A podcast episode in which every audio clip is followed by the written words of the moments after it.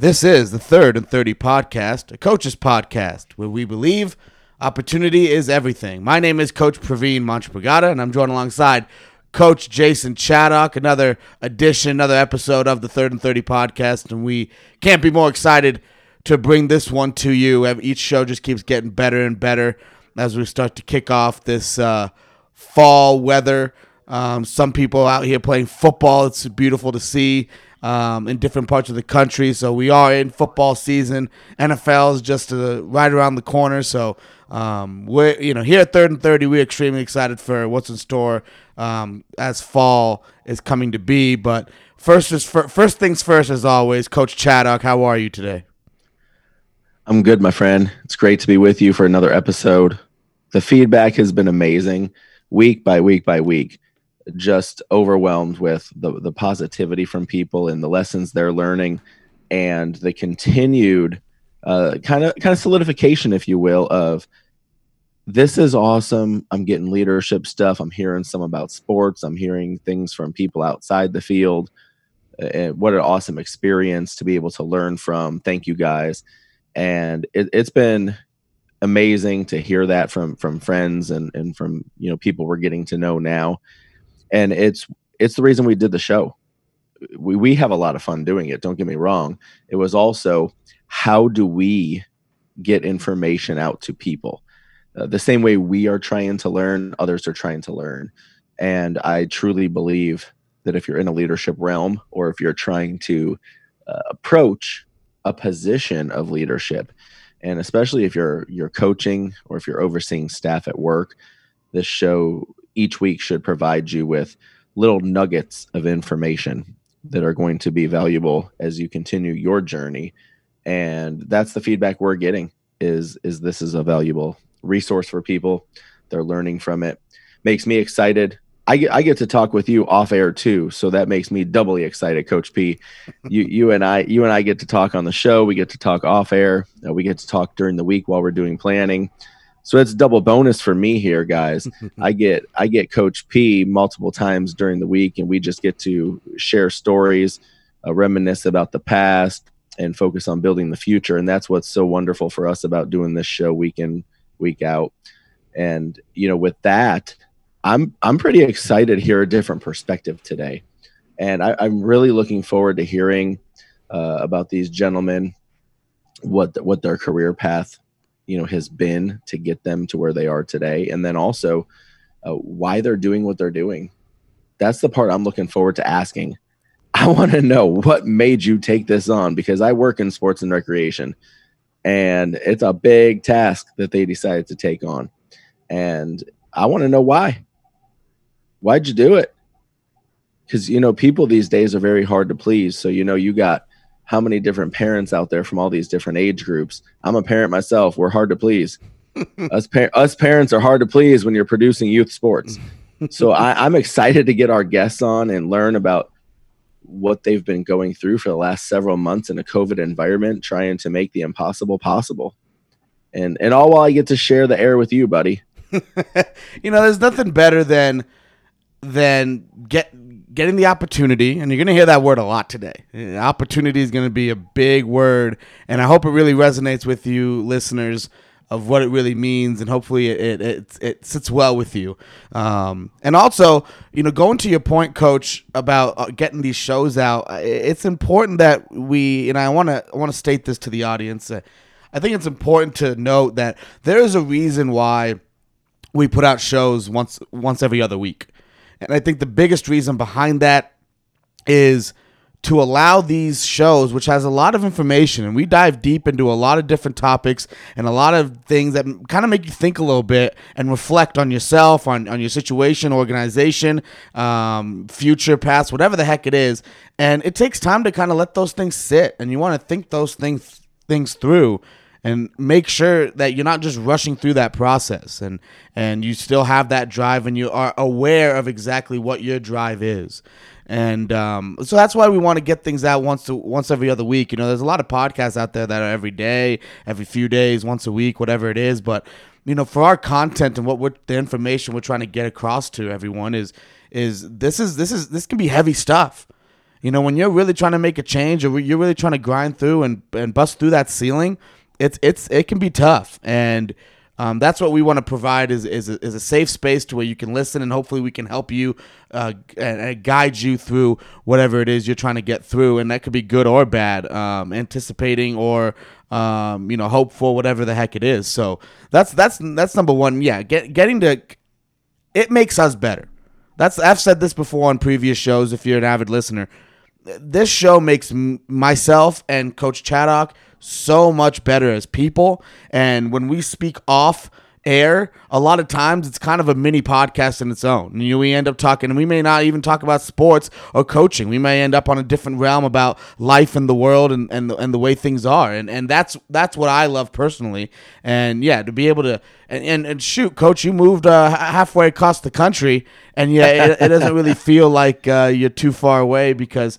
And, and that's another thing about relationships. We talked about that with Coach Cheever a, a big time um, a few weeks back, and relationships are huge and it takes work to maintain them and, and, and keep them going. And when when the news came that you were going to move to Ohio, coach, we could have easily just shut things down and been like, all right, let's let's take a break and reconsider and recalculate how we want to do things if we even want to continue. And sure enough, we did not lose a step, and we and it, you know unless we told you, listeners, you would have never known that Coach Chaddock made a move um, in the middle of this show as we as we just get as we're just getting this thing started a shout out to the listeners and the support we've been getting. It's been super amazing, and, and I'm just honored to to that people want to help us grow.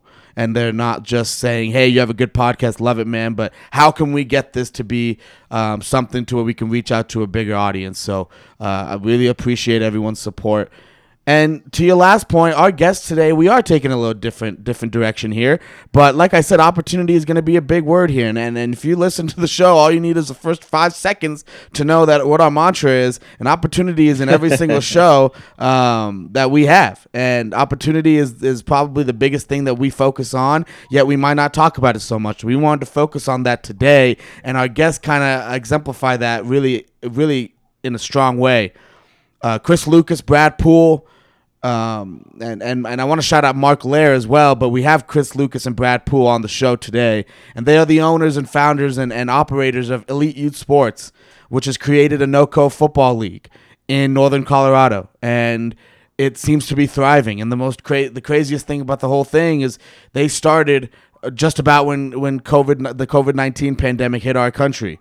And it did not slow them down one bit. I just mentioned that me and Coach Chaddock went through a little hump that could have slowed things down. Didn't stop us one bit. And mind you, that was during the COVID 19 pandemic as well. So these guys have done the same thing and are put and are affecting um, a few more people than we are. And, and it's almost getting out to the whole community. And the biggest thing they're offering people, it's not just kids, but families and, um, and, and adults for looking for jobs um, and, and coaches they offer opportunity to a whole community of people and I'm extremely excited to have them on the show. I've been fortunate enough to work with them for the past few weeks, and we were able to host a combine for the Elite Youth Sports, and it was a it's a great event and a great opportunity for um, the academy in my business that I run. So um, we want to bring them onto the show now.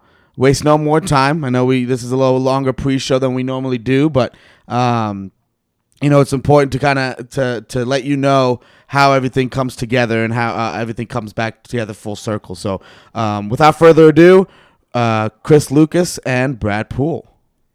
Joining us here on the Third and Thirty podcast are two very special guests that we've been anticipating having for quite some time.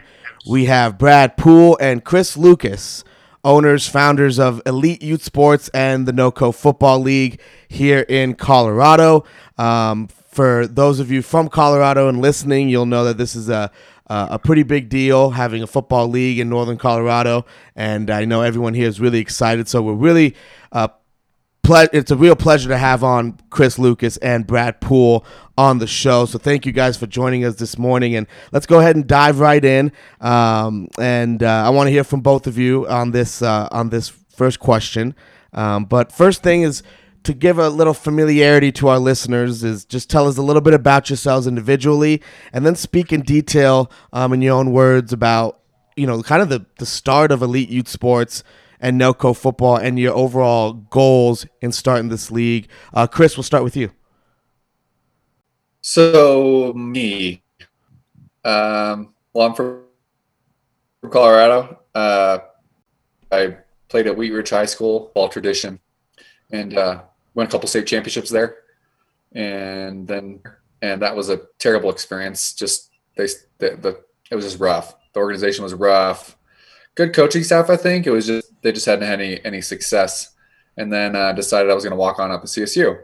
So came out, came down here, walked on there, and then uh, and I've stayed. Met my wife here, four kids later, and uh, yep, started started coaching, and you know, love football. And then that led us to today, I guess. Uh, obviously, a lot of coaching and stuff in between, but but uh, yeah, what brought us to the league and how this whole crazy thing started. And I'll let Brad transition from that because I think he can give a good um, history on the tackle side, and then I can jump in after that, maybe with uh, some of the other the other leagues.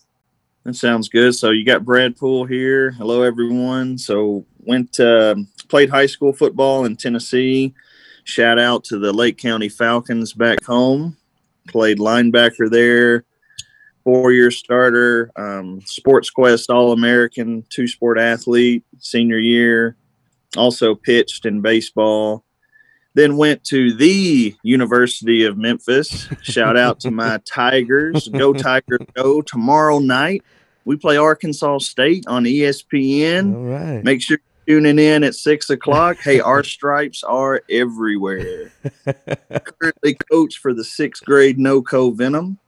Uh, first game's coming up on September 12th. We'll be over at Valley at 12 o'clock if y'all want to come see old school flex bone triple option Air Force style. Looking at Love a little it. bit of uh, the football side of it. So originally, when I got here, I joined the LYAA, which is a local youth football program uh, out of the Loveland area, and um, had a lot of success there, coaching, and it's a good league. But we wanted more competition. We wanted to branch out and provide opportunities to our kids that they'd never had before. Um, and so the you know we kind of branched off to the NoCo Football League, um, where we now offer flag, seven on seven, and tackle for teams all across Colorado, uh, mainly northern Colorado. The teams form on their own, they practice on their own at a local location, and then everybody comes together on the weekends for games. Um, and again, it was just something really cool where you could have that type of high school atmosphere at a youth level, right? You can have a team from the Poudre area playing a team from, you know, uh, Eaton or Windsor or Thompson Valley, Berthoud, you name it, right? Um, and just kind of bring that Friday night light feel to to Saturday, which seems to be um, one of the big, you know, new things to do. Um, originally this year, with the NoCo Football League, we actually had to scale it back because the state viewed it as a travel league, which under the COVID guidelines, um, obviously we're not allowed to operate a travel league. And so before we had to shut the travel aspect of the league down, we actually had over 80 teams signed up to play tackle football, and we had 20 more on a wait list. So to wow. say that you know football is is dying or kids don't want to play football, that's just absolutely not true, man. When we sent out the flyers, we had really really great response. Um, we had teams from Denver, Metro South, all the way up to Wellington. We had teams inquiring from the Western Slope. We had teams as far east as Sterling reaching out to come play in our league, third through eighth grade. And currently, uh, we're still moving on with the league, but with a much more local feel so that it doesn't um, look bad in a travel sense from COVID guidelines. We're at about 50 teams now. And that's one of the things I was going to ask you was was the those 80 teams you just highlighted that was throughout the state, not just northern Colorado, correct? It was, but that's a lot. Yeah, the furthest south would have been Wheat Ridge. So I mean, it was a it yeah. was a oh yeah deal. That's awesome. That that is that is a big mark because you are hearing it. I, I, work in sports and recreation for a living, and you're hearing a ton about uh, recreation departments and cities, uh, Pop Warner and things like that, shutting things down, saying, "Well, we don't have enough kids to play football." You're highlighting. You have quite the opposite. You have to turn people away because you have so many. Yeah, it was a great problem to have. Um, you know, also being from you know, a southern state where football is really popular, honestly, you know, the last five years living here, I didn't realize how popular football is here as well. Um, there's some really competitive travel football teams based here out of Colorado at the youth level. Um, I'm going to plug the 5280 Junior Buffs. They're a seventh grade team out of the Thornton area. Um, for those of you listening, if you want to go and watch any of their games, I highly recommend it. Um, there's some really good youth football in the area. That's that's really neat, and, and you know to be able to showcase not just you know the youth talent, also being able to provide them outlets in other areas so they get that competitiveness versus someone else. Because let me tell you, my youth experience, we were always playing the same kids we already knew and that's what that's what we did. We just regurgitated the same teams every year and just kept playing the same four or five teams. I know my son went through the same thing. It's really really neat that you guys get to expand upon that. When when you guys had the opportunity um, to to jump in to this, you know what was on your mind? What what drove you guys to to start this league and and to really go down that pathway? Well, I'll jump in from the NOCO Football League perspective, and then Chris, you can finish um, with you know more of the elite youth sports model. But it was a combination of things, really. Um, in the spring, my sons were signed up to play um, flag football for a league that won't be named. Um, I had three kids signed up. Registration fee was $150 per kid, and I had three kids signed up, so I was into this for the spring for 450 bucks. Um, we did not receive refunds. Um, that that hit a lot of people hard, particularly during coronavirus. I had a lot of um, players on my team where the families were coming to me, and it put them in a bad spot. And so, you know, we wanted to create a league where things were just done the right way. Um, and currently, with NOCO football um, and elite youth sports, you know, if something like coronavirus cancels a season, uh, people get a refund. We just thought that was the right thing to do. Also, just wanting to improve football in northern Colorado. You know, we've had a couple of people say things like, well, this is just a Loveland thing, or you know, all you're doing is just trying to improve Larimer County football or whatever. It's just not true. It's the same equal opportunity for everyone. Uh, it's true. I live in Loveland, but I don't even know where my son is going to go to school. You know, the fact of the matter is, each year when you look at the CHSAA playoff rankings, um, when you look for Northern Colorado schools, unfortunately, you just don't see quite as many northern Colorado schools as you do the metro schools, a lot of the schools down in the Springs, um, quite a few teams from Western Slope as well. Um, and so we're just trying to give our kids uh, up here, all I mean, all the locations, the best opportunity to improve at a youth level um, that we can and do it in, in an affordable way you know, if you look at Texas, California, Florida, right, some of these football rich states, you ask yourself, well, what do they have that Colorado doesn't have? Well, there's a lot of things that feed into it, right, such as weather. Um, but one of the main differences that we saw is the youth football level. In Colorado, there's a lot of rec leagues. Um, you know, you have Pop Warner, but Pop Warner has a lot of travel to it. So there's a lot of kids that can't play Pop Warner. Um, so we just wanted to to bring that really competitive youth football feel uh, to northern Colorado. Um, and we hope that that's going to translate into you know years down the road when those CHSAA football playoff rankings come out that it it's got a lot of NoCo flavor to it. I like that. And Chris, something I want to touch base on because you just highlighted a couple things that you look for. Hey, these are some of our goals of operating. We want we want to bring more impact to the northern region of Colorado. We we want to provide opportunity.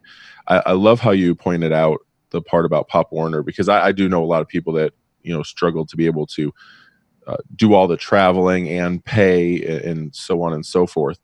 Um, one of the things that I want to dive into a little bit deeper, and, and we have had guests in the past that we we've also asked this of. When you said when you mentioned about doing things the right way, I wanted to dive in. What what is that? What what is the right way? What what is something specific that you can uh, pull out from that to say us doing it this is what we consider philosophically to be our right way. Well not to make it too basic but golden rule stuff elementary school stuff you know treat people the way that you want to be treated. Um, you know one of the things that we tell people is you know we want to make sure the trains run on time. Um, mm-hmm. when you're when you're running a football league and you're telling a family from Fort Lupton, hey, come play a game in Estes Park, and it's a four o'clock game. When the family from Fort Lupton gets to Estes Park, there needs to be a team there for them to play. There needs to be referees that are really good at what they do to officiate the game. And as again as we like to say the train needs to run on time. Um, a lot of it goes to a moral compass right? You know there's many leagues we heard of actually in the spring that didn't give refunds back for various different sports activities. Um, particularly during the coronavirus where we know you know things have hit families um, harder than some other families. We just you know, it's all about the football. It's all about the kids. None of us are making any money. Um, and so that's that's kind of where our mindset is at. I like that because I, I work again. I said I work in sports and recreation field. I cannot even fathom during this pandemic when you cancel spring sports, not getting a refund for your spring sports that never took place. I, I just can't even imagine that because I work for an organization or previously worked for an organization that issued, you know, tens of thousands of dollars worth of refunds for for sports that did not take place. So so for you to highlight those things, I mean, I know I know you're saying, hey, these are basic elementary things. These are good business practices. These are important things to a consumer who's coming in. I myself have two kids. I spend a lot of money every year on youth sports. So I, I appreciate how how you've been able to highlight that for us. Chris, did you have anything to add to that? Um, yeah, a few things. Uh, number one, um, you know, with like Brad was saying, when I first came up here from even Denver up to Northern Colorado, uh, you know, came up for school, played football, uh, came from a really great program. I mean, for example, like with our seven out seven league, and, and when I was in high school, we had to play. I mean, it, it what it was it wasn't like required, but it was required. It was unwritten uh, required, right? yes. So you showed up and you played football, and then I was kind of shocked, and even now, uh, like I'm kind of shocked at some of the, and, and I'll say this nicely, but I want to be really honest about it. Is that, you know, Brad alluded to the fact of like football needing to be raised to another level in the in the state in general is that if we want to do that, we can't think the same way, and it has to be done differently. And I get it that all the kids are going to play the sports, and we live in a different time and all that kind of thing. But I've even seen in the seven on seven league where you know districts are arguing, and they actually make it about themselves mm-hmm. versus making it about the kids and and what they can what they can get out of it. Uh, let's go compete and let's let them have fun and, and that and, and that's a big deal. Uh, let's go play competition that's outside of our district, because the bottom line is that when these kids go to colleges, if they do, and that's the big the big thing, if they do, they're going to be exposed to a lot more talent and a lot more football strategy knowledge schemes. When we stay district, it almost becomes more of a cesspool type thing. And I'm not saying that's bad. Like I, I, I get it. Play your buddies next door. But if I play my buddy next door over and over and over again, you get to a certain point where that's all you see, and, and you don't see different football. So with that said, you know that's that's the point of like even like with the high schools right now is let's let's let's get together and play football. Let's don't let's don't you know peel off and and uh, you know uh, just So, so Chris, let me tell you something that that I saw, and it kind of highlights what you were what you were just saying, and it's more so than you water down the the play in the district by just continuously right. playing the same people. Let me go one step further in youth sports. Here's what I here's what I've witnessed. You end up whether it's basketball, whether it's football, whether it's lacrosse. I saw it in all three sports. You end up getting the one or two teams that try to stack all the good players onto that team and then they just go dominate everybody within right. the within the city. And then what did the kids gain out of that? Yeah they won every football game by 35 42 points. What did they really get out of it? Because they had all the talent on one or two teams. I saw the same thing in lacrosse. We had a we had a guy that came in and uh, came in from out of state and tried to develop this, you know, tried to remake the lacrosse league that was already very successful with a good mixture of players. And he all of a sudden tried to stack everybody onto one team and then have them try to go dominate everybody in this area and then travel down to Denver and we're going to compete against Denver. Well, this person came in and ostracized half the families. And needless to say, that person didn't make it. They already went back to the state that, that they originally came from it's no surprise they didn't make it because they weren't trying to build the program they were trying to build one elite team right versus educating a whole community on a sport which is which is what i'm hearing from you you're trying to educate a whole community on a sport and help kids get better so they can find more success in life in general and, and you're 100% right and i think brad can allude to this as well uh, you know when you when you're a part of a winning program not just a team it's actually not about winning.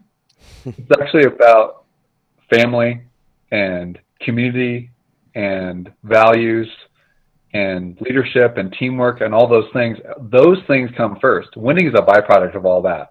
And I think what happens amen. in sports, yeah, amen, right. And, and, and I think what happens in youth sports is that, and again, I want to say it just straight up. I'm not trying to sugarcoat things. Is that we, the parents, the adults, are the ones that get in the way and we make it about ourselves. We make it about we want our kids to like have the trophy and sign the autographs, kiss the babies, you know, maybe even relive what we didn't have, and that's that's just like, hey, let's make it about the kids. Let's make it about the things that actually matter. And I say it to the kids, like, hey, I mean, you know, there's hundreds of kids at the field every single day, and I say, if one of you makes it to the NFL, man, we're lucky. Like maybe one of you. So let's keep it in perspective. Have fun get out there. We want to compete. I mean, the whole thing of like even like not keeping score. I'm like, you ask any kid what the score is, and they know. Mm-hmm.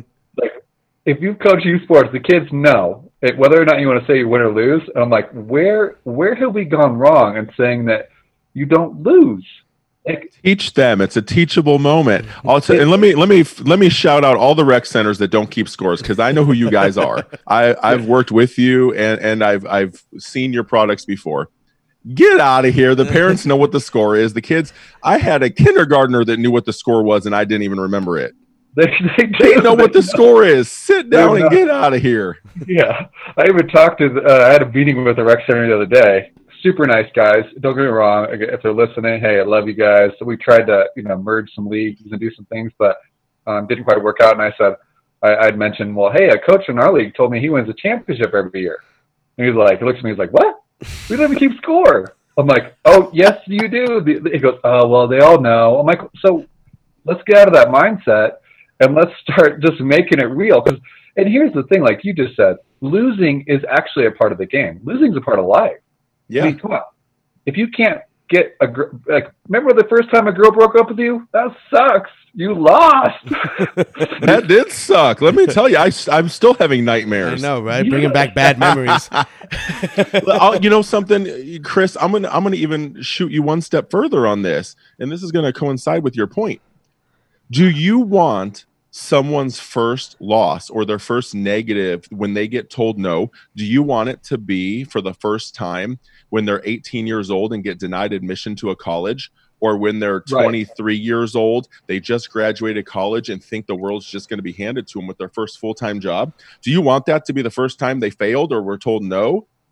Right. Oh my goodness. Let's do it when they're 10 and they're young and they can rebound because you know something? Once they lose that football game and they get the snack afterwards, when they get home, mom and dad are disappointed. You know what that kid's doing? The kid's in the backyard playing with his friends. He doesn't care or she doesn't care. No. They're resilient. As adults, we lose our resiliency. Yep, yep. And they learn. You learn from a loss. Like, uh, I mean, I, I remember I was a, I was a head coach at RCS for the basketball team, uh, and we our first season there, uh, one in nineteen varsity. We were terrible. I mean, we got destroyed. First game we came out, we crushed them. We are like, we're going to be so good, and then 19 games in a row we lost. You know what? Wow. I learned more that year as a coach than I ever did winning. Like Yeah. I, about myself, about the, the kids learned, and they'll all say it. We still have good relationships, all that stuff. Man, I learned so much that year. Did you get a year two? Did you get a year two? Uh, no, I got fired. and that and that's I'll tell you what, that's our microwave society. We want instant results. Like we want our instant oatmeal and our Pop Tarts to come out of the toaster right away. Totally. it's true. I think I think it's it's it's incredible. You know, when when you're hearing this, and it's just to me, what comes what stands out is it just takes a little bit of legwork and some hard work to put it together. You know, it's easy for a coach to get all the kids he knows and all the best kids and to put it all on one team. But what's difficult and what takes a little bit of hard work is what you guys are doing and trying to get everyone on board onto this one idea of we all need to get better. It's not just one little small group in this little area that's going to get better and make a difference. We need everyone to be on board. And sometimes, and like you said, parents, and I think sometimes coaches too, it's putting aside your ego for a second and you know releasing some control over things and is, and, yeah. and and that's a big part of things and it starts you know a lot with us and giving those kids the opportunity because I've been in situations where you know coaches are are not on the same page and you know there's kind of some attacks being thrown but then you go to practice and you see the kids and the kids are just completely blind to it and they just want to go there and have a good time Yeah. and so that's what really clears things up for me when those things happen in my environments and and I think what you guys it stands out is you know you guys are putting in the legwork to make sure everyone's on the same page and not trying to just be like all right well let's create you know you what you could do is create your own team and go take them to Denver and compete and that's all fun and games for your little team. But instead let's give an opportunity to all kids and guide them in the right way. Even with some of your rules you know we had a we had a flag football rules meeting um, last night with you guys and and and going over some of the rules of what flag football does and has really nothing to do with football. And what you guys are doing is we're trying to progress the game the way the game is played and get them ready for that opportunity in high school. Um, and that they're not like, wait, I didn't even know that was a rule. And then they're completely defeated because they've thought this one way for so long. So that continual process of preparing these kids, it, it, it's a process. It takes some work. And I mean, credit to you guys for putting in that legwork because I just don't feel like people want to do that um, especially for no money and all the time you put in. But um, I just think it takes a little bit more hard work than the next guy, and I think that's what you guys are doing. Yeah, and to Well, and- piggyback on- Go ahead, not Brett. not to bring SEC into this, you know, Pac-12 environment. And I know I'm in Big Ten country. so It- Nick's been and people have different opinions on him, but you know, one of the things that I've stolen from him is he talks about a process. He never he talks about he never talks about winning and losing.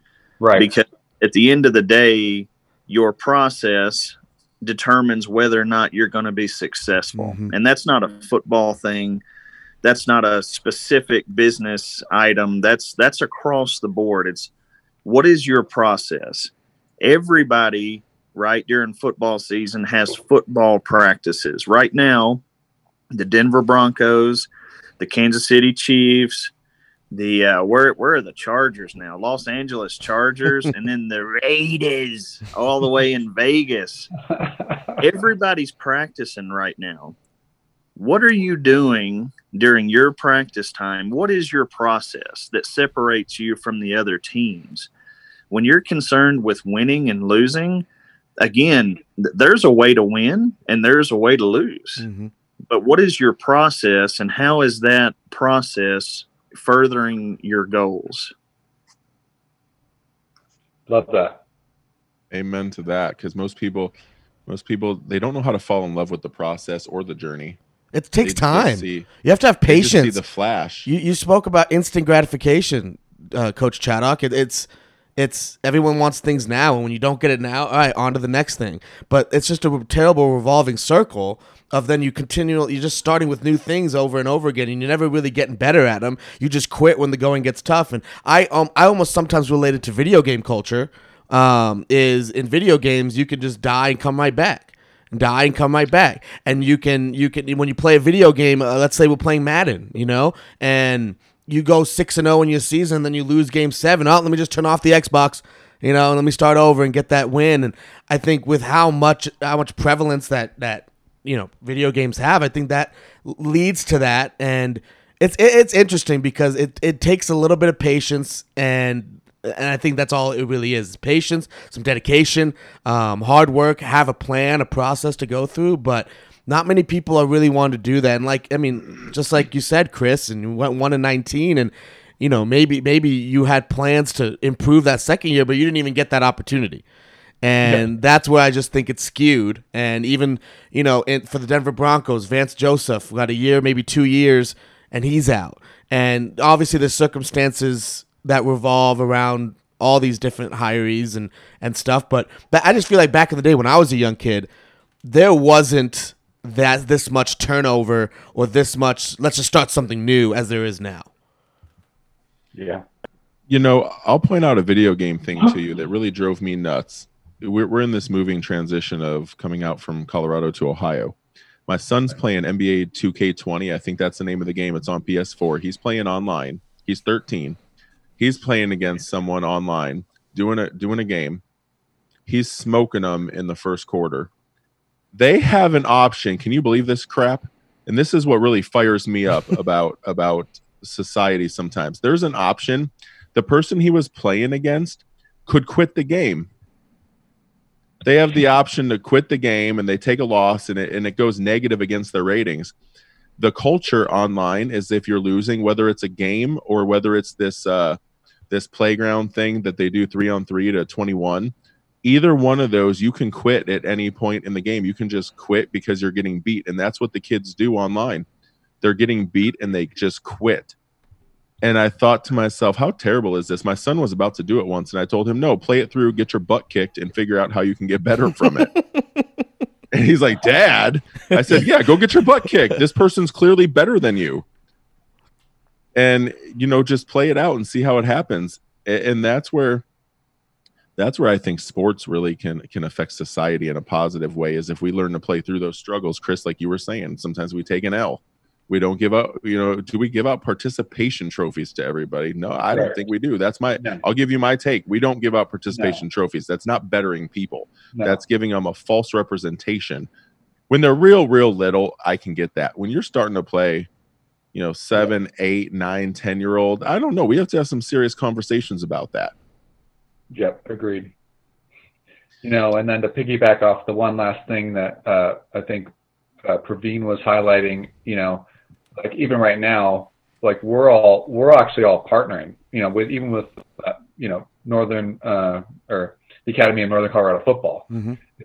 You know, I think a good quote I've heard before in the past is that you know great things can happen when nobody cares who gets the, who gets the credit there's a lot of people involved right now that nobody is getting the credit. And I think that's that's a part of this is that I mean if we want to give credit where credit is due, Brad Poole made a year's worth of phone calls, you know, and spent hours upon hours creating relationship, relationships with coaches all over northern Colorado. You know, Jason Burkett and Praveen, they're they're crushing it up at Poudre and, and building this this program and and getting kids going. And then all of a sudden we jump in seven on seven and they're the ones that built seven on seven. We didn't do it. They did it. Because they did it, it was a trickle down effect. You know, Mark and I, and Mark's not even on the podcast right now, and Mark's put in, we have not slept. I mean, we are, you know, 6 a.m. to, to, to when I fall asleep with the computer in front of me, going at this to build this because it's about nobody's caring about who gets the credit. At the end of the day, I think the win for all of us is that football's bettered. We teach a lot of kids, you know, and a lot of parents, hopefully, some values and some leadership, and we we grow this thing across the state and create a model that can be replicated, you know, throughout the nation. Uh, you know, so anyway, let's don't give credit where we don't need to. You know, let's, I'll t- I'll tell you what, you're gonna have to take over as host of the show here because you just had you just had a great one. You know what what we want to you know Brad brought up process and he talked us through process and you know Coach Praveen talked about how opportunity is everything. That's kind of our motto with the show. So Brad and Chris, my thing to you is what does the word opportunity mean to you and how did it play into the process of starting this league and building something different from the rest? Well, not to take everybody to church this morning, but please, please do. to, me, to me, opportunity is a blessing. Um, and and what we do with those opportunities, right, from a very young age to a very old age, you know, those those help shape our lives. Um, interesting thing about opportunities is there's even times where opportunities arise and you don't even know living in that moment, right? that it's an opportunity. Um, and so, you know, what we want to do is, you know, we've got kids in the area, you know, we've got families, you know, that are that are hungry for an opportunity to develop and get better. but we also believe in, in equal opportunity. And, you know, when I first got up here, you know, the whole Pop Warner scene, you know, it was, well, does your, can your family afford to, you know, drive to southern Colorado? Can your family afford to go to Texas? Can they afford to go to Florida? You know, there's kids that play on my team and some of the other NOCO teams, they're never going to have the money to travel and play that type of, of football. But our argument was, you know, why would we pass, um, you know, a good team from Johnstown to go play Orlando, Florida? Why would we pass Longmont to go play um, you know some team in Arizona or something. There's there's a lot of competition here. There's a lot of teams, and we just want to give all our athletes a real shot at some real competition. I mean, uh, you know, one of the things you know we're doing is, and this is kind of a plug for Praveen here with the Academy of NoCo Football. We're doing some combines um, coming up and you know we're not we're not charging for the NoCo football athletes. Again, who's getting credit? You know, one of the questions we get asked all the time: is Who's getting paid for all this? You know, or it's like, um, maybe we're terrible business people, but we we never went into this. Man, how much money can we make? It was really how many families can we affect, and how many football programs can we make better um, and so again, you know, for me, um, and I'll let Chris expound on it, but opportunity is a blessing. You got to be there to receive it when it comes. Amen. Yeah, and then I guess to to jump on the back end of that that one, opportunity is always there. It's just, do you see it, and are you willing to take action? Because opportunity will present itself every day if we just have the eyes to see it. Mm-hmm and action, it comes down to, like you guys have been saying this whole time, and this goes back to football and what we're trying to teach. You know, you got to go to work. Like, just show up. Yeah, be be first, be last. Like, be willing to put in the hard work. I mean, it's not. This is not easy. And other guys will say, "Well, we're just going to do our own thing." I'm like, "Go do it. Great. Hey, we're going to try to take care of all the hard details for you and let you just roll out the red carpet so you can come and coach football um, and that's just taking it down to our level. But on the bigger level, it's like there's opportunity every day. And even with COVID, it's like, oh my gosh, this is terrible. Oh my gosh, there's so much opportunity right now. I can't even think straight. I mean, we're there's so many I mean calls and phone calls and hey, can we do this? Can we jump into this? Let's get this going. I'm like, I can't even keep up. I mean, softball. A lady called me, hey, can we get softball going? I'm like, I have no idea about softball, but sure. you know, let's do it. Let's get some ladies involved. So, uh, anyway, love it. Opportunity, I think, is is always there. We should take action. No, that's huge. I, I I'm glad you guys expanded on our you know our, we say opportunity is everything, but opportunity is a blessing. Opportunity is always there. I mean that's that's I totally agree with that. And to kind of I guess you know, Coach Chaddock. The show is really like likes going into a deeper level. So I'm gonna go into a deeper level here and say, you know, what what was some of those opportunities you saw? Maybe Chris, you just kind of alluded to it, but what was, you know, everything going on, the societal impacts, you know, starting businesses, sustaining businesses, just seeing it's it's you know uh, whether you guys are wanting to, uh, you know, whether you guys are taking in money or not for yourselves, you know, you still are operating a business through this league, and so it's so difficult in this climate to maintain a business, starting a business at the you know at let's leave starting a business alone for now, but you know, maintaining a business, you saw companies struggle right from the get-go in March and then I've known of companies that are now beginning to get the hit from from COVID-19 and so it's a, what been a 6-month process before they start you know, unfortunately getting these uh dealing with these problems. So what was those opportunities you guys saw, especially when they they, they tackle football in the state of Colorado, and and it's really hard to find tackle football, and there's not really much opportunity for kids to play. But here you guys are with honestly a league that hasn't been around, hasn't existed until just this year. And like you said, Brad put in a year's worth of phone calls in probably just a few months. And so expand a little bit on the opportunities you saw and you know, how have you guys been able to succeed with starting a business and sustaining it throughout this time because I feel like this is the hardest time to start and sustain a business?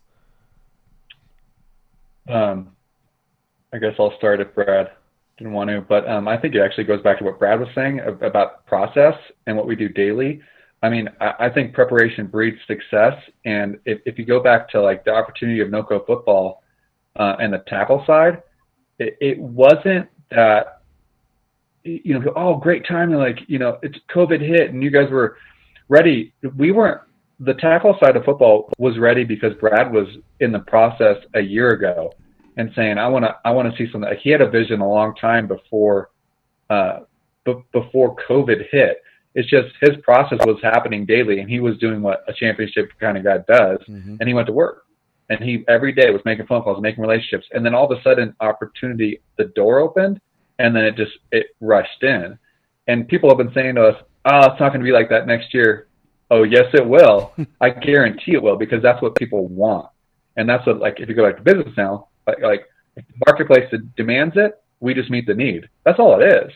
And even with flat on the flag end of what we're doing, you know, again, same same thing. We were in the process. We were coaching, working hard. I had already set up two years ago um, a Loveland uh, location through the NFL flag in preparation for the day when opportunity knocked.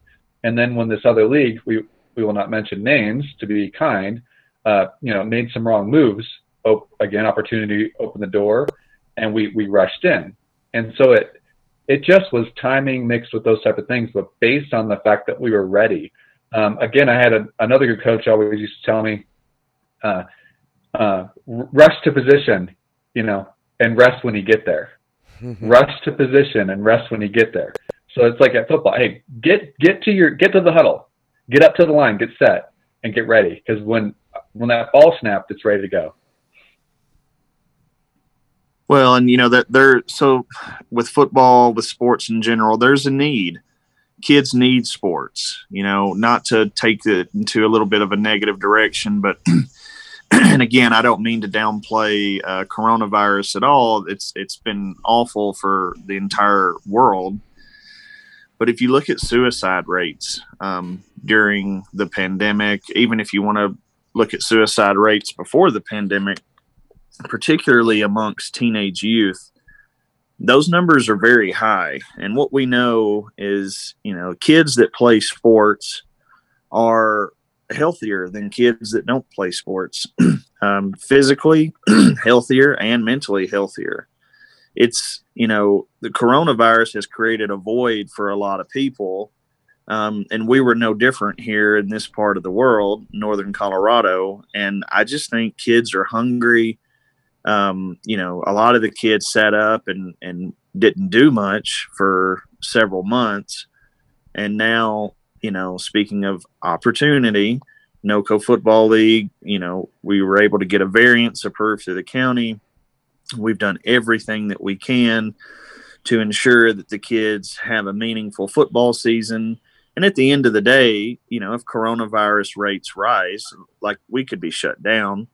Um, but our our goal to the families in northern Colorado is that we were going to try. We were going to do everything within our power to bring kids um, something to do for the fall season, and that's football.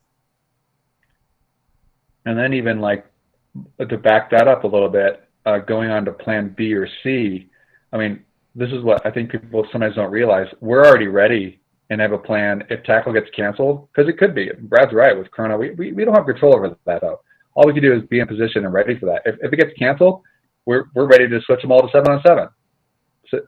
All right, hey, this is the adjustment we got to do right now.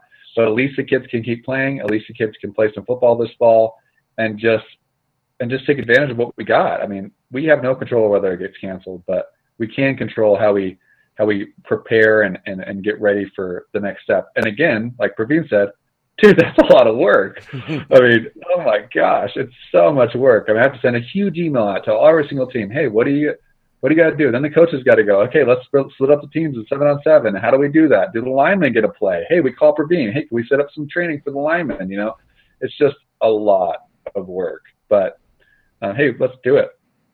I think what stood out to me in the first meeting when I met with you guys is I, I think it was Mark, who's not with us today. Um, he said, We want to get all the football crazies together. Yeah. And I think it, it, it's definitely apparent to me that, you know, when you talk about football crazies, it's it goes a lot more than just being this meathead, tough guy that wants to run through a wall. When we say football crazies, it's it's the generosity, it's the care, it's the hard work we want to put in to the game and for the kids. Um, yeah. And it's it's like I said before with egos and you know releasing control. It can be tough sometimes, um, especially with these big big big time coaches that have yeah. plenty of experience and years, and they're like, oh, I know it all, and and um, it, it's good to get in a room a group of people that understand that it's it's something bigger than them, and yeah. to kind of I mean we when you compare the adults to kids, it's the ratios through the roof, and there's just so many kids that we are impacting. And I mean, another cliche statement, but the kids are the future, and we want to make sure that their future is bright, and we have an opportunity with one of the best games there is, because it's the ultimate team sport, teaches you lessons about life that you may not ever think about um, unless you're in that moment in the game. And there's an opportunity and, and even when covid shuts everything down you can see when you put in the hard work when you put in the time when you when you work together with a bunch of people you realize that you can put something together even during a pandemic.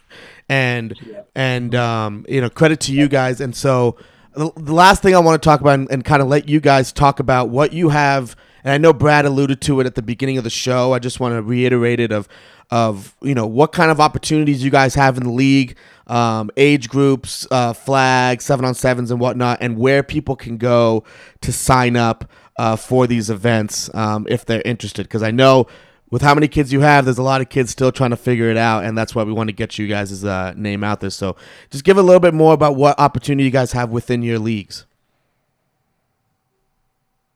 Ready? You want me to go, or you want to go? Yeah, you can speak to that. Yeah. So as of today, and this is changing, we have three leagues. We have seven on seven, uh, which is seventh grade through 12th grade, um, originally designed to support tackle football during the fall. I mean, I'm sorry, during the spring and summer. However, obviously with COVID, we were ready for that. Uh, so we just switched it over to the fall and uh, went from there. And obviously this year, spring spring might bring tackle. So that's the that's seven on seven. Um, then we have flag, which is five on five, and that's NFL flag with a few few rules variations, and that's uh, that's pre-K all the way up through uh, eighth grade as well. And then uh, and tackle, we have tackle that's third grade up through eighth grade, and uh, that's all. That's the region right now. Obviously, coming up here next will be state statewide. Uh, so three leagues, and then obviously we're we're in the works with other things for with uh, the Academy of Northern Colorado Football, uh, training and development. That doesn't stop. Uh, that's going to happen. Then also there's the opportunity right now, which many people think that even in the spring tackle's not going to happen. Well, we can do tackle in the spring. Why not? you know, and I'm talking. I'm I'm not even talking about just little kids. I'm saying, why can't we do high school? Why can't we have club sports? And and, that's a that's a that's a head banger for like some coaches. Really, it's all new and fresh. They don't get it. Right. Like bowler does it, hockey does it, baseball does it, everybody else does it. Football's right. like, uh you know. So anyway, go to eliteyouthsports.org uh, or nocofootball.com and um, you can you can register. We're still taking registrations. We're not turning anybody away. Tackle football, Brad, I would say is closed. Correct? Yeah, we're just too close to week one at this point. Sure. Yeah. Well, that's great. I mean, it sounds like, um, you know, mean, not only are you just running one, you know, a, a league just to have football, but you've you're giving opportunity for the progress of football. You know, I think there was a, a conversation of flag and tackle, you know, kind of work against each other. And to me, that makes absolutely no sense. Um, you know, flag, I think, is kind of leads you into tackle. Um, you learn those skills, and then maybe if that's the game for you, awesome. But the the fact that you guys are putting it all together is huge, and then to have, you know, the academy working on the training things to kind of keep everything not in house because we know it's the right way. It's it's it's to make sure that kids we we believe and and then I'm sure you guys believe the same thing that there is a proper way of teaching the fundamentals and basics about the game of football, especially when you're dealing with young kids. Now, when it comes to strategy and what type of formations and what kind of offense you run, okay, that gets that gets hairy. But when we talk about basic fundamentals, I think it's pretty universal. And to have everyone in the same room, to have great top coaches who have experience, who care about the kids, putting that all together, I think, is huge because it just only betters them for when they get to high school. They have that opportunity on Friday Night Lights, and there's a scout in the stands watching them, and they already have the confidence and abilities to be successful rather than it just being 15, you know, 17 years old and be like, oh my gosh, my body can do this. And then it's too late at that point. So um, having three leagues is huge. Seven on sevens. Um, uh, the tackle side and uh, flag football is, is, huge, and like you mentioned to the the uh, the academy doing training stuff. That's year round. That's year round football is what you guys are trying to create. Um, so when the season's over, it's not oh okay well I have five months to wait until football's again. No, you you're going right back to training. Um, let's let's keep this work ethic going and build character in you um, by continuing to teach you football and that's just not been an opportunity here in Northern Colorado, and uh, that's why we wanted to have you guys on the show is because just the traction you guys have gained has been uh, you know astronomical um, throughout this year and in such a crazy time. So that means that you know if and when we get back to normalcy, there's obviously you guys are ready and plan to sustain, probably even stronger if things get back to normalcy. Well, and Praveen, you know, just to touch on something you said there, I'm so glad that you brought up um, how that you know the if you have a flag league that is advertising themselves in a way with an anti-tackle message, and so many of the flag leagues do that. I, you know, my advice to parents wanting to put their kids into football, I would run from those leagues because if your if your flag league is trying to get you to play flag by denouncing tackle football in some way, you know, normally in a safety way, to me that sounds like business. To me that sounds like play for me, not for them. Uh-huh. We we view flag as a direct extension of tackle, and I know that there's there's coaches that'll say, well, flag football is teaching kids the wrong way. Well, Chris has coached flag football a long time. I have. I know there's many other coaches in the area. If you coach flag football the right way, right, and you don't have kids lunging for flags, if you teach defenders to stop the body, Yep. to use two hands on the flag, that is the same USA football tackling principles um, for tackle football. Stop the body, near shoulder, near hip, Seattle Seahawk, you know, style tackling. That's it, it, it's the same, and so that they're building blocks on one another. So again, you know, we have flag, we have seven on seven, we have tackle, and we view them all very much, um, you know, as beneficiaries of of each other. Yeah, and and uh, to go on the end of that, uh, Brad's right. And if you've coached tackle and flag and or seven on seven, if you don't teach the correct things, that's where it becomes unsafe. And what we're seeing is that, like last night in the rules meeting, oh, you can't screen. Well, that is actually very contrary to helping them understand tackle football and get better at it, positioning, angles, all that type of thing. We're not trying to create collisions. Actually, we want to limit the collisions. My my son's taken a head on head in flag and got hurt way worse than he ever has in tackle. But again, correct pr- procedures, correct technique, all those of, type of things. And another thing I think that's given people a, a kind of a, a head twist, like a kink in their head, is that, like for example, we have okay right now besides all the league stuff, I, I have a fifth grade tackle team and a seventh grade tackle team, and we have three flag teams. That that's kind of crazy. Mm-hmm. But is it really not when you think about it? Because they, because the flag teams have been playing together for a while, and they get reps at quarterback and receiver, and pass coverages, and all they do is go out there and play. We don't have to have a ton of flag practices during the week. But tackle football at the youth level is way more run heavy. So then you get watch. Just wait. People want to play both. So and people are like, oh, really? You play both? Yeah, play both. Give them the tackling technique. Learn how to block and tackle. Run the football. Do that right. Win some games. Then go out and play flag. Let them throw the football around. Trust me, these kids will be great football players in the next five to ten years. to me it, it, it, it when you look at you know let's let's get you know let's talk about college you know if kid wants to play college football well they're going to look at the kid that can do multiple things you know in baseball if you are just a shortstop as a youth player well you're not really going to get anywhere developing just being a shortstop all the way through your career. You need to be able to be play all nine positions on a baseball field. And in football it's almost the same thing. You know kids need to be able to play the flag game understand the rules and be able to work their bodies in that form. And then also when it gets to tackle you need to understand the technique and the skills behind that. And they all intertwine with each other in some way shape or form in football. But you know i think the best athletes are the ones that are able to do multiple things at once but they're not able to do that unless they're getting coached up to do so and that you know that comes with giving them the opportunity to have good coaches, good leagues, good teams, um, to to get that working. So it's it's huge, and to have it all in one building, um, or in one organization, i- i- is huge because then you're not getting a bunch of um, different minds telling them, "Oh, this is the way you need to get it done."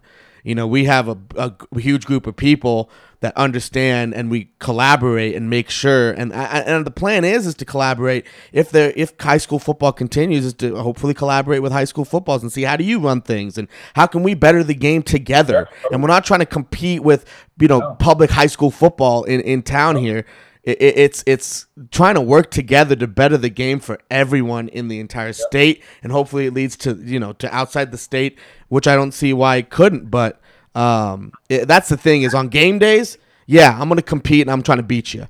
But other than that, I'm gonna work with you. We're gonna comp- we're gonna collaborate and try to try to get b- make the game better. But other than that, I mean that's that's how I see it, and it's just uh, it's huge having it all in one building, and that's why I'm huge uh, happy about our partnership. Is now we're able to get even more into one building and get the training side of things. It's you're not doing anything if you're training and not competing, and if you're just competing and not training, it's not helping anybody. So to put it all together and uh, to have a bunch of minds that just just get it, for lack of better word, just just understand and get it is huge. So um, what you guys are doing is awesome. Can't can't wait for it's just one week away now for the season to start. I'm sure that's crazy for you guys. Crazy. Go Venom. All right. Well, we don't want to take up any more of your time, coaches. Uh, we appreciate you guys joining us on the Third and Thirty podcast. Um, Chris Lucas, Brad Poole, we really appreciate your time and um, feel free to come back on the show whenever you'd like. We'd, we'd be happy to have you.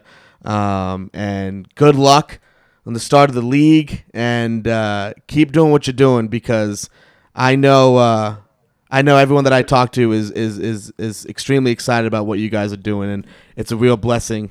Like you said, the opportunity is a real blessing to have that you guys are putting in that work to give a quality league to kids here in Colorado. So thank you so much for your time and thanks for joining us on the Third and Thirty podcast, guys.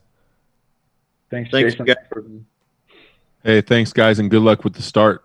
Like to again reiterate a big thank you to Chris Lucas and Brad Poole from Elite Youth Sports for joining us on the Third and Thirty podcast. A real great conversation. It was awesome to get um, for for the first time on the show two guests on the show at the same time and and get them talking uh, about what they're up to and their and their um, endeavors here and. And for me, it just stands out to them to just to seize the opportunity that was at hand and to see a hole and to just go and try and fill it and with the best with the best people resources that they have and um, I just can't credit them enough for what they're doing. And honestly they've for personal reasons they've given me an opportunity. And I that's why it's so important to me is uh, that I you know I'm one person but the effect that it can have and uh, you know having an opportunity on one person think about what they're doing when when we're talking about kids coaches parents um all, I mean they're they're creating jobs for referees which is such a tough um business especially here in Colorado I don't know excuse me I don't know if the supply in Ohio, the demand is is as much, Coach Chaddock, but I know referees in Colorado is tough to find, and they're trying to create a, a, a good environment so they can hire referees. So creating jobs and just the opportunity is incredible, and they're really seizing it. And the season's just a week away, and uh, throughout this COVID nineteen pandemic, it's you know, for lack of a better word, it's just straight up impressive, and um, it's it's awesome. Coach Chaddock, some of your thoughts from that conversation we had with Chris Lucas and Brad Poole, and and what you took away from it. Well, Coach P, the, the thing I want to start with is opportunity is everything. Amen. And when when I looked at things, you know, oftentimes you and I have talked and said when opportunity presents itself, it's too late to prepare. And amen to these guys because they came in with that. It wasn't us spoon feeding it to them. They came in and said we have to be prepared for things. We've been prepared. That's why jumping on this during the COVID time was easy. It was an easy decision to make. Now it's hard work.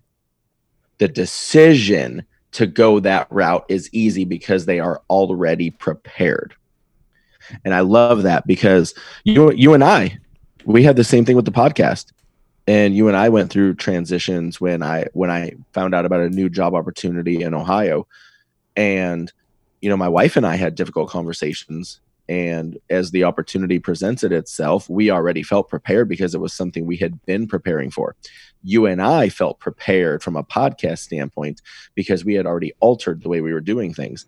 What I love is now we've told the audience about this stuff. Now they're uh-huh. hearing it from another perspective. And I love that because it's not just us preaching it and it's what we believe in, it's us preaching it and it's others understanding the importance of it and implementing it in their own lives and that's the part that i really like for today's show is an opportunity was out there these guys felt prepared already to now go into the driver's seat and start driving this car and that's the part to me that's amazing because now each day when when i walk in and out of the football facility there are youth football players, flag football, tackle football, and a new thing that I've never seen before is is uh, padded flag football.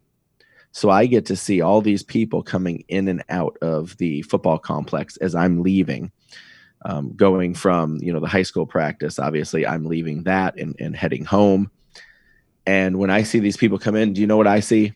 I see hundreds of kids and parents parents coming in to drop off the kid because you do have to walk them into the back of the complex because everything is so spread out with covid that to practice appropriately we have a lot of different areas that are being utilized and it's beautiful to see all the smiling faces, kids excited about going to participate in sports. You'll see you'll see the soccer teams out there, you'll see girls and boys soccer out there having fun, tennis out there having fun. I see smiling faces. I see kids are having fun at all of these different levels and we're talking all ages having fun and it's an opportunity for them to compete to learn how to be teammates together. And what i really like is i know so many people in other states that are not getting the opportunity to play sports and to have fun. And these guys said well i don't want to make that us. What can we do that maybe others aren't willing and we're prepared to do? And we understand how to run it. They've gone to the county and received variances. And let me tell you from experience it's not overly challenging to get these variances. I've done it. I did it for multiple things when i was with the city of fort collins. Here's the deal. It takes time and it takes effort and it takes you thinking about how can we truly operate in a covid environment? What steps are we willing to take to make this happen? And these guys put their diligence forward, they put their minds together. And that's a key component because in society today, make no mistake about it, there are a lot of people getting divided over so many different things. Everyone's opinion is more important than the next, or someone thinks what they know is fact and what they know is true and, and what you know is false, and it doesn't work. These guys said, We don't care about that. Let's put everybody in a room together. Let's talk about how we make this happen. And they've designed it, they've received variances they're starting in a week. I can't I can't wait to hear the stories about all the smiling faces coming in and out of the complex that they're practicing at and that they're having games at because these kids deserve to go compete. That's where my heart is. These kids deserve to go compete and they get to enjoy the opportunity of learning together, being a team together. And you know something, sometimes we're going to win together and sometimes we're going to lose together. And I really like how think it was Chris had pointed out. It's not, uh, you know, it, it's about getting out there and competing. Don't be fooled. These kids know the score. The parents know the score. and we're all about building winners for life. I, I want the kids to experience a win and a loss and understand what it is so we can educate them and learn from a loss we might have a project we are working on at work or a proposal we're going for at work that doesn't get approved. We have to know how to deal with that. You want, you know, we have to work in dealing with, wow, that idea didn't work, or wow, I lost this game. Because if we don't, think about how mentally weak we're going to be as we continue. Mm-hmm. And we're talking about all the mental health issues in society. And, and I know we didn't talk about that specifically with them. I'm thinking from a mental health standpoint if we don't learn from winning and losing now at a young age, we're setting them up for failure as adults. And that's really what was on my mind when these guys were talking. So I, I love where they're going. I love their commitment to serve because they said it's not about the money. When it becomes about the money, that's because you get adults who are trying to do this and put it together and they're getting greedy from a business perspective and their take is not the business perspective of money their take is the business perspective is putting something together to serve the community mm-hmm. and how do we get kids involved with giving parents a good product and i'm heartbroken hearing about the the flag football league that did not refund money from the spring that's ridiculous uh, that's absolutely ridiculous. I can't believe the unprofessionalism of that organization to take the money and run and and not reimburse the families for a season that they did not get. I'm glad these guys have now uh, started their process, uh, started their program as well, and that they're going to do business in a different way and be mm-hmm. stand up characters with their business to say if if COVID comes in and cancels the season, we're going to refund money or we're going to prorate money based on a, B, and C of the season. And that takes that takes a lot to step up to do that. And it is it is a good business move for them to build kids and to give parents the encouragement of a stable organization to serve their community for years to come, not just a flash in the pan for one year. And that's what was, you know, really going through my mind hearing them. And, and I love to hear their backgrounds too. I mean, we got you know they you know they played some football. We have was it Brad? Brad is is all about Memphis, University of Memphis. Big and, Tiger guy. Yeah. So it's great to hear their backgrounds and where they're from because where we are from helps shape who we are today and it helps shape our mindset for what we experienced in life and what we bring to the table now to educate others with Th- those were some of the some of the big things that were on my mind uh, as we went through things with them. I'm, I'm grateful that they were here today with us and, and, able to talk us through the vision that they have and how they want to serve a community in a different way. I love it. I, I'm looking forward to positive things from them in the future and getting them back on the show in a year to talk about the progress they made. Um, kudos for having the guts to step up in a COVID environment and start something new. Amen to you guys. Yeah, it's it's it's very commendable, and, and I want to point out to something um, that, that that stood out to me about these guys, and and it's it's seeing an opportunity, seizing the opportunity, and and not only just seizing it, but then controlling that opportunity and making it the best opportunity of that you could have had. And there are good opportunities and there are bad opportunities. And it's about understanding. And like you said, when an opportunity presents itself, it's too late to prepare. That's part of it. Is, is you got to prepare for those good ones and you got to be able to read the bad ones. And and they they've understood that. And when once they understood that and assess that situation, they put a bunch of minds together that that work together. Which I'm glad you alluded to that because we are so separated by um and, and, and, you know i'm I, I can be a fan of individualism but i think sometimes it can be taken too far. And the way i look at it is be selfish but don't inconvenience other people in that process. And so there might be a contradicting statement but if you really dive deep into what i'm trying to say here and i'm not going to now but it, it just means that you can find you can get what you want out of life and you can get your opportunities and you can be the best person you can be without really screwing anyone else over and that's the biggest thing for me. And and, and when you look at how they started their league and and the way it started you know you mentioned the uh, other league that that didn't refund people. And a lot of people might say and there's other leagues in town that had different ways of uh, operating. You know some people credited some money back to families uh, there was another league. And and you know whether, whether you think that's the right business move or not i think you said the word that stood out to me and that's character and because these guys have stand up character and they want to do everything they can to help coaches, I went to a I'm coaching a flag football team. Go Seahawks! And uh, we we had a rules meeting the other night, and and the one thing they said is if you need anything, coaches, you let us know. You know, we want to do this for the kids, but we want to make sure that things are going smoothly for you. And we want to make sure that you're putting in your time and dedication in this. And if you need anything at all, you let us know. We will make it happen. You know, w- they apologize for the jerseys and flags coming in late because of COVID. They're delivering them. They're hand delivering them to coaches' homes so coaches can have their jerseys and flags for practice because this starts in a week. So even though there's some stress there and there's some uncertainties, they're just going to fight through it. You know what? If we're going to have to drive to coaches' houses and take them there, take their jerseys there, so be it. We're going to do it. And um, I just really think that's commendable. And what really stands out to me is when you run a trustworthy, reliable, strong organization, when times get tough, people help. People support and want to help you. When you have consistently not run a good operation, when things go crappy, people are going to immediately turn away and not really want to help you. So part of it is the business thing, and they don't want to do it for the money. And some people be like, well, they're stupid. Why can they not care about the money? It's a business.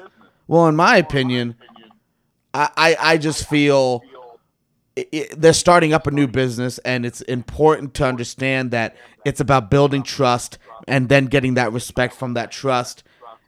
And now they're operating a business that when things get tough, if something like this happens again, God forbid, they're ready and they're going to have the support of their families and players and coaches to back them up and try to help them through so they can continue it on. The last thing I want to point out is is the is the fact that they understood the opportunity is in their hands and they need to take control about it you know, and, and, and I think it really stands out that they didn't look at, oh, let's wait for what, you know, the, the big politicians are going to say. Let's wait for what our governor is going to do. Let's, let's, and some of it's out of their control, but let's wait for the, let's see what the senators are going to do. Let's see what, to see what our local, uh, local officials are going to do and our counties and our mayors. No, you you live in your county and look at it based on that and what can you do in your community to make, get what you need done. And that's what really stood out to me. And they didn't wait for someone else to do something to make it happen. They took it into their own hands. They're like, you know what? We're going to do it. We're going to make it happen. And we're going to go through this process, which honestly, I don't think a lot of them have really done before.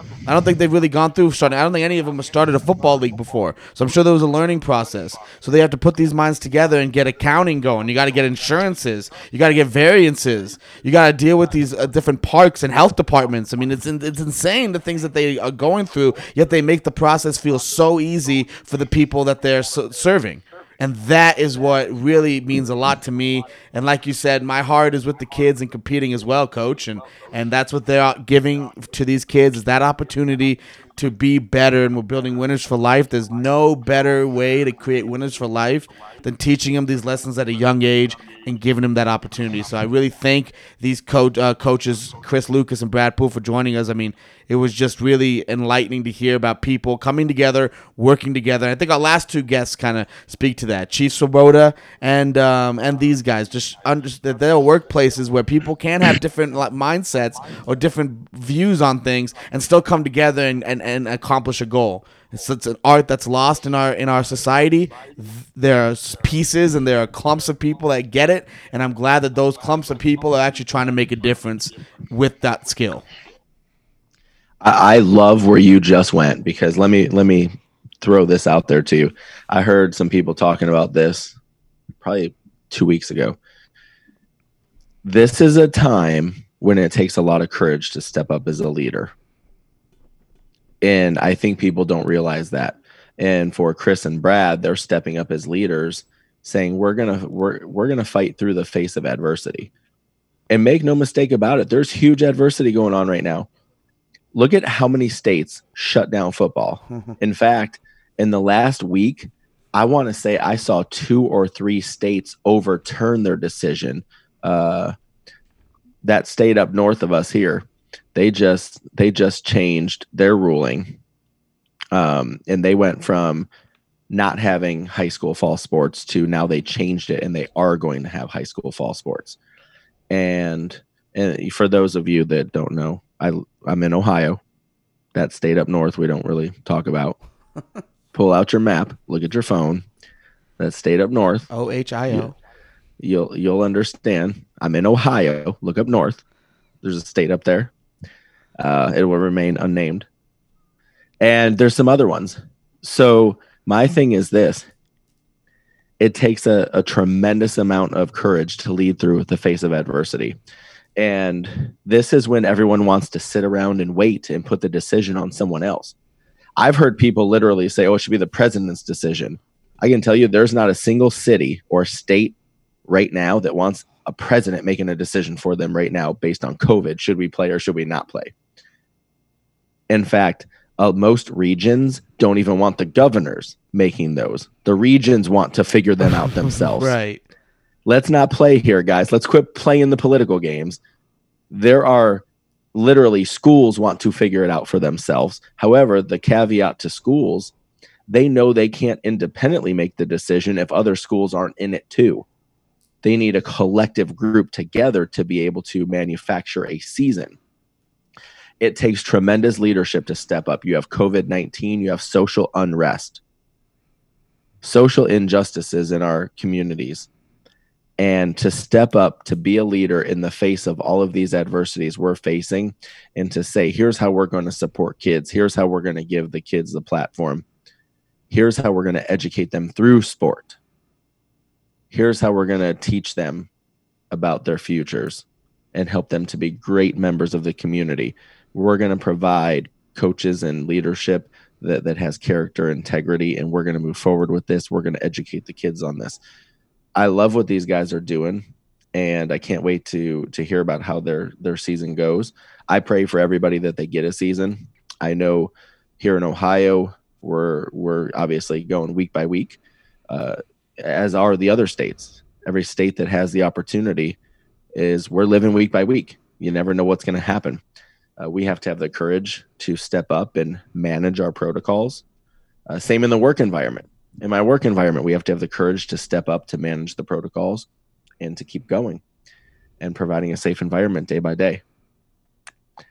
We as a society need to learn how to pull together and not just criticize and judge. Learn how to step up and, and have conversations if you don't believe in what's going on. Have those conversations with leadership to say, hey, can we talk?